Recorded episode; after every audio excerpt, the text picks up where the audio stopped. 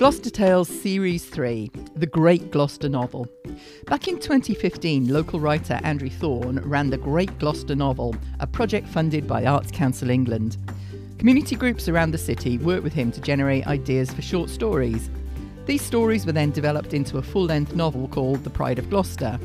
Now, this series presents some of the original short stories read by Andrew Thorn and presented by me, your host, Jarek Adams. Hi, and welcome to episode four of the Great Gloucester novel. Today's story is called Brains. So, Andrew, tell us what prompted this story. Well, this one comes from suggestions from a proper traditional social club.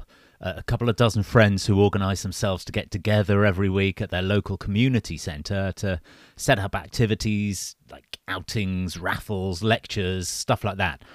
I got the opportunity to talk about how stories are structured and talking about settings led to the old Gloucester prison, which had closed down and was in talks for redevelopment. That prompted a crime story angle, and lots of the club were into twisty, turny crime thrillers, so the ideas just poured out of them, and the story actually came together pretty quickly. Okay, so listener, join us after the story for a chat and uh, sit yourself down comfortably while we present Brains.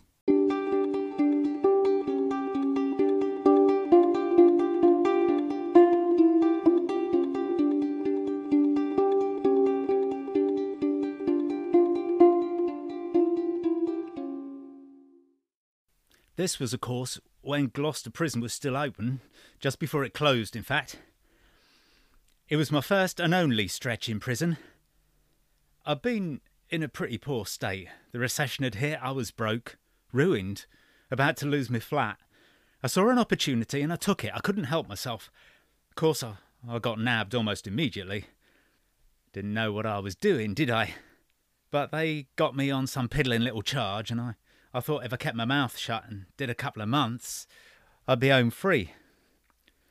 They had to stick me somewhere for one night till there was space where I was going. It was the last night Gloucester Nick was open, so a lot of prisoners had been moved out and there were spaces.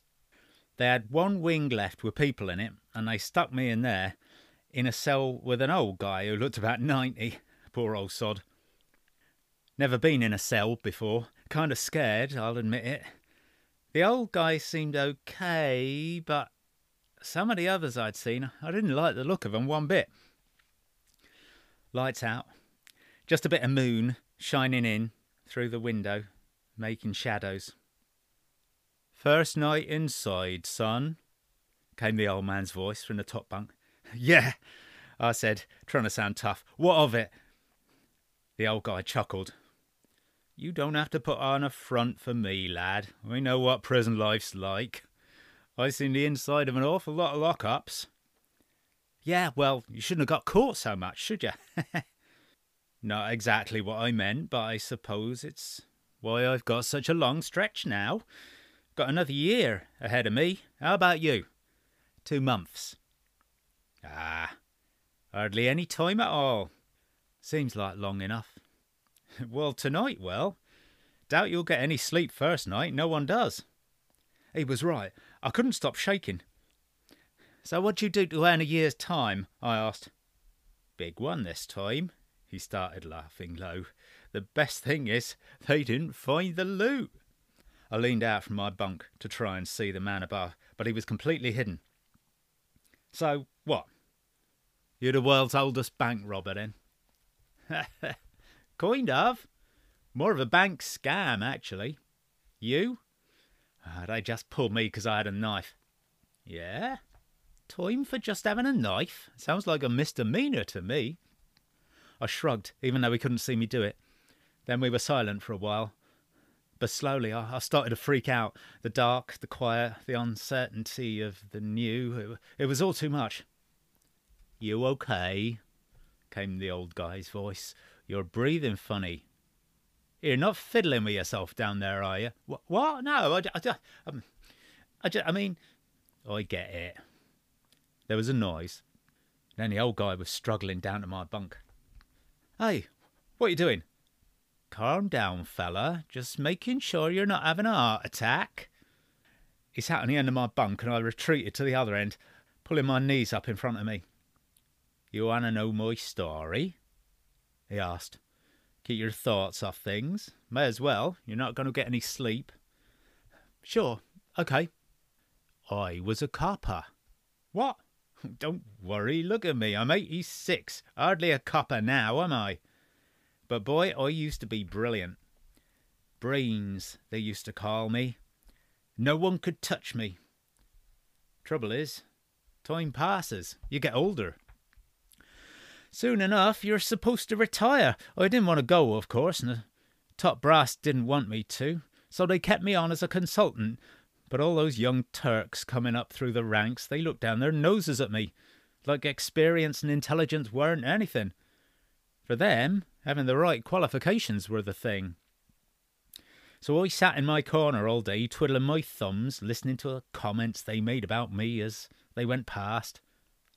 I watched them struggling on their flaming obvious cases, while shutting me out. Then, eventually, uh, well, it were a little thing that broke the camel's back. One of them called me Grandad. Wasn't even meant as an insult, but it snapped me. What'd you do? Deck him one? No, nothing so crude. He leaned closer. I decided to show 'em. I'd had decades of solving crimes and seeing the criminals' mistakes. So if anyone could pull off the unsolvable, it was me. Seriously? A perfect crime? No, not a perfect crime. The perfect crime is knocking over a stranger and taking their wallet. As long as no one sees you and you wear gloves, you're golden. Anyone could have done it seize a random opportunity and never get caught ever. Yeah? Or as long as there are no witnesses and you don't do anything stupid like drop your driver's license. He chuckled. No, it's when people start to plan crimes the problem starts. Every detailed step reduces the number of people who could do the crime. You plan one of them high tech movie heists and you're bound to get caught. Only 10 people in the world can pick the lock on the magic computer safe. Only five of them can leap from one rooftop to another. Those crimes are crap crimes. But that's what I wanted to do. Not the perfect crime, but the most intricate, complex, stupid crime I could come up with. But I still wanted to baffle those young bastards, really show them up. I shook my head. Mine was an opportunist crime, so how come I got caught then? Well, you just said it was for possession of a knife. Yeah, but I took a chance. What do you call it? Random. I saw the chance to grab a cash box from a security van and legged it. Well, there's your problem right there. Those things have got cameras all over 'em. At least I got away with mine. I got away with mine too. I grinned in the dark. Yeah, right. You already said they got you for having a knife. Yeah, but I told them I lost the box while I was running. Amateur. Do you want to hear my story or not? Go on then. Tell me your perfect crime. Ha! He shook his head, like I'd hand the plan straight over to you. Suffice to say, I had it all worked out, but then I hit a snag. What snag? My conscience. Been a copper all these years, it's pretty hard to do a turnaround. I decided just planning it were enough. I'd proved myself to myself that I could make 'em look fools. But then I realised I could have the best of both worlds. How? Well, I wrote the old thing up as a training exercise. That way I could prove they were idiots without having to do the crime. Uh, I'm guessing you did the crime, though. Well, that's the thing. Trouble with writing a plan down is someone else can see it. Like your grandkids. Ah, so you are a granddad. Well, yeah. Like any granddad, I got a bit of a blind spot for the kids. I've always known, really, that they were bad uns, but you can know something without allowing yourself to really believe it. Know what I mean? Well, I suppose and you want to protect your own. So when I realised they were putting a plan into action, it was too late for me to do anything to stop them. There was only one way of saving them from the police. do the crime yourself, eh? Well, uh, take the fall for it at least. That's why I'm here. But they're not out of the woods yet. There's there's still a chance they could get caught, and obviously I can't have them visit me here. It's too risky. Well, that's your own fault for letting someone else get involved, isn't it, Grandad? But it proved my plan worked, and they haven't found the loot. In the dark, I, I could just make out a smug smile on his old face. Well, they haven't found my loot either, I said, indignant. You mean you got away with the cash? Oh, yeah. He leaned forward. Listen, son, you seem smart. You're out in a couple of months. Think you could get a message to my grandkids? Like what? Uh, they only know the mechanics of the plan, so they don't know everything they've got. Well, they got the loot, right? Just 'cause you're the brains doesn't mean they're idiots. Stealing the loot were just a cover. The real prize is the paperwork that were with it. Access to a numbered bank account worth a fortune. The owner's dead and the bank doesn't know. It'll just sit there unless someone explains what the numbers mean to my grandkids. Then they can dump the cash and be untraceable.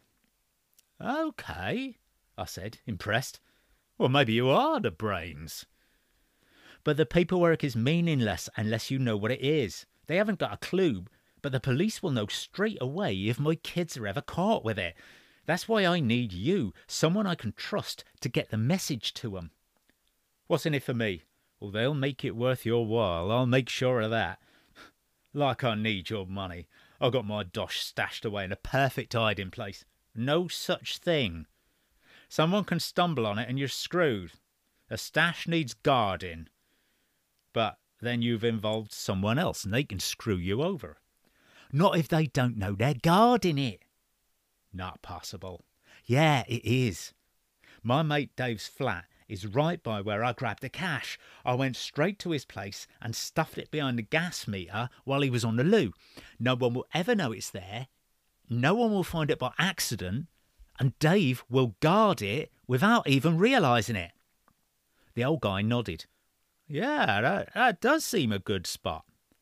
I can even see his flat from there, uh, over there on the docks, third floor. I pointed and realised daylight were breaking. We talked all night.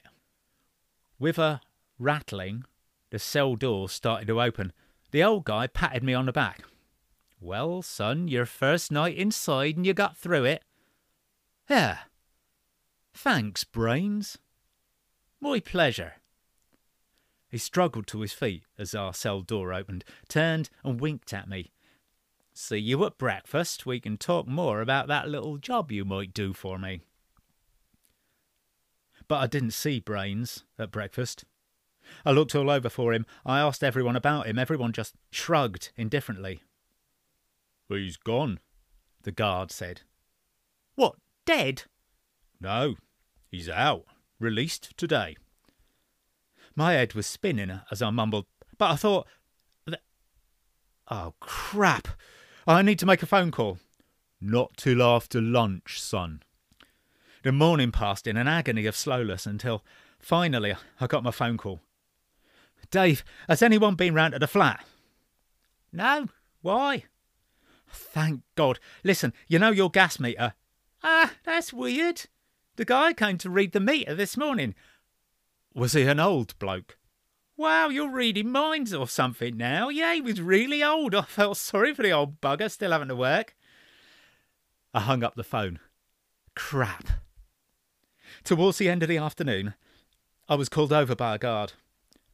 They need to see you in the warden's office.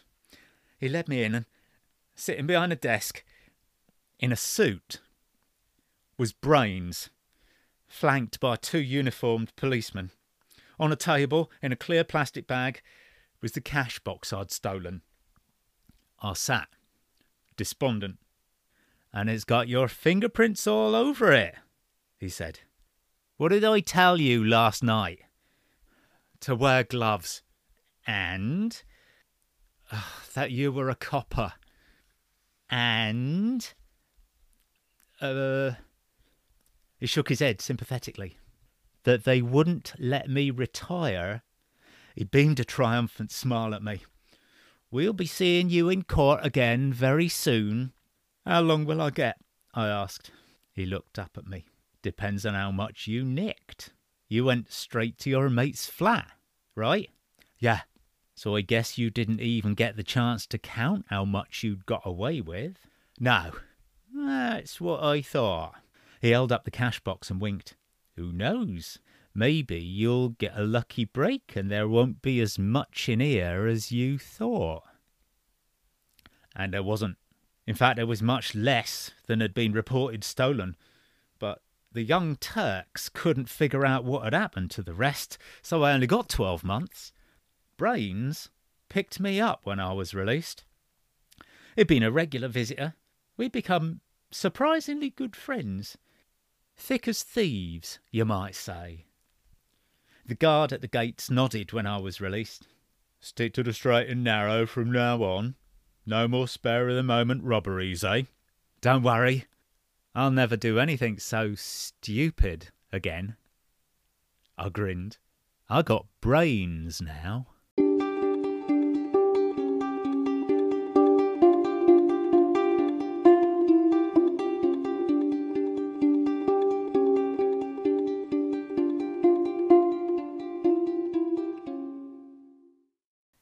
Very twisty. So the detective wasn't a criminal, or or was he? I wanted it to be a bit ambiguous. Is he joining forces with the younger guy as partners in crime, or, or is he actually trying to protect him from a life of crime? Ooh, and for the benefit of anyone who hasn't heard the other episodes, this is part of the Great Gloucester Novel Project, where where you got inspiration from groups around Gloucester to write short stories for them, uh, but then the stories were used in turn as inspiration for a novel, The Pride of Gloucester. So, um, how does this story fit into the novel? Well, the novel is, is like a sinister parallel universe version of the project itself. Uh, a writer arrives in Gloucester from outside and tells stories to the people he meets, but it's it's not a spoiler to say he's got a hidden agenda and there are other sinister forces giving him instructions. It's no accident that the first episode of the series went live on Halloween, as that's when the novel's events uh, are going to come to a head. Uh, and as the novel progresses, though, this character starts to fall in love with the city and, and have a change of heart and has to try and prevent what's going to happen. Right. So, a, a device in the novel is that the stories he's making up on the spot reflect what's going on in his head and how his attitudes are changing. There's a point where he's trying to figure out how he feels by listing the story he's he's told so far and trying to work out what they mean and why they came why he came up with them. Uh, he realizes this story is about using a false identity to trick people, which is what he himself is doing. Only he hasn't thought of it like that before.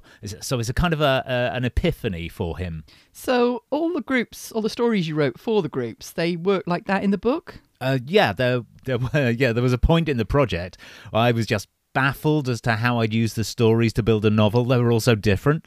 Um, this week's story is a crime story. Next week's episode is is about wild animals hiding in plain sight in Gloucester town centre. And uh, well, there's even a story in the book about biscuits going on a medieval quest. So I, I was really happy when I realised I could use the stories to illustrate the storyteller's mental state and tie the whole plot of the novel together with them. Excellent. So, listeners, you can get hold of a copy by clicking the link in the description of this episode or going to ebay.co.uk and searching for Pride of Gloucester, which is the title of the novel.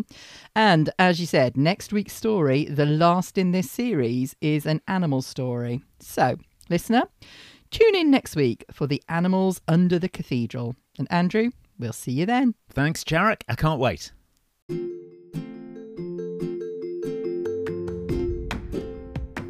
The Great Gloucester novel is part of the Gloucester Tales podcast presented and written by Jarek Adams and Andrew Thorn.